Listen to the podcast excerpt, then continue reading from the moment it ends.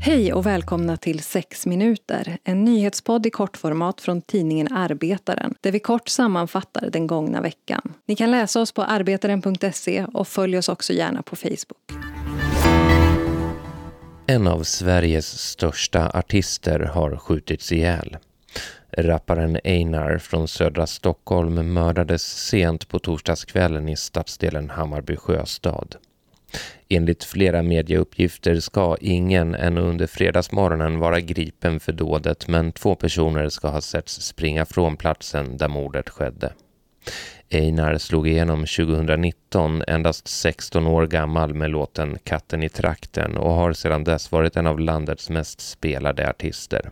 Han har vunnit flera priser på både Grammisgalan och Petriguld, men har också uppmärksammats för sin påstådda inblandning i kriminalitet och gängkonflikter. Några brottsmisstankar har dock aldrig riktats mot honom.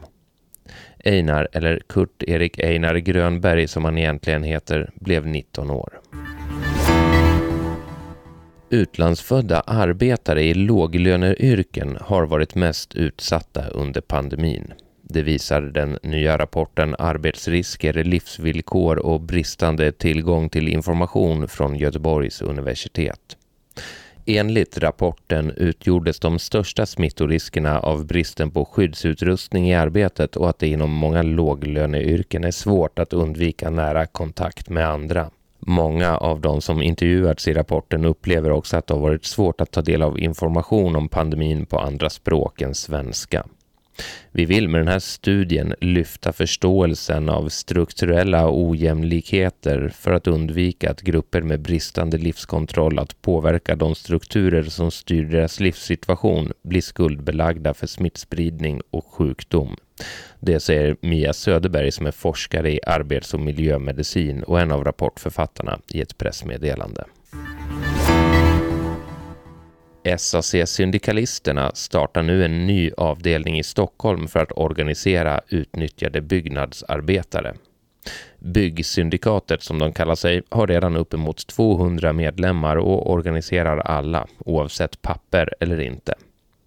Just byggbranschen är enligt facket särskilt utsatt för människoexploatering, och de senaste åren har en lång rad fall avslöjats då migrantarbetare och andra lurats på löner och tvingats jobba under usla arbetsförhållanden.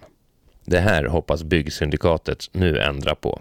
Den här arbetsmarknaden för de som främst samlas i, i, i det här nya byggsyndikatet, det är ju en arbetsmarknad som påminner om liksom artonhundratalet.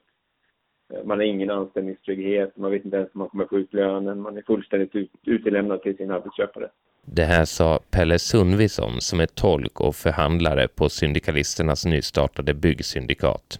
Läs hela intervjun med honom och våra tidigare avslöjanden om villkoren inom byggbranschen på arbetaren punkt se. Nu ska rasism och diskriminering mot judar och muslimer i Sverige kartläggas. Det här efter ett beslut från regeringen som gett uppdraget till diskrimineringsombudsmannen. D O ska inom kort börja gå igenom alla de anmälningar om rasism som kommit in för att på så sätt analysera hur diskriminering som tar avstamp i religion och tro hör ihop med etnisk tillhörighet. Det här för att få en tydligare bild av rasism mot framförallt judar och muslimer. Myndigheten ska också ta fram ett underlag om vilka hinder människor möter när de utövar sin religion i Sverige. I en undersökning från tjugoarton uppgav så många som nio av tio svenska judar att de upplever att antisemitismen ökat de senaste fem åren. Något som Arbetaren rapporterat om flera gånger. Nu till U S A.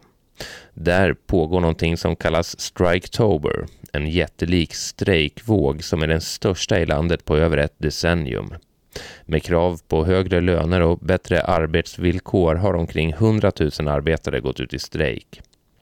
Arbetaren har intervjuat professorn i arbetarhistoria på Georgetown University, Joseph A. McCartion, om vad som händer. Läs hela intervjun med honom och bakgrunden till strejkerna i U S A på arbetaren punkt se. Det här var veckans sex minuter. Hör oss igen nästa fredag.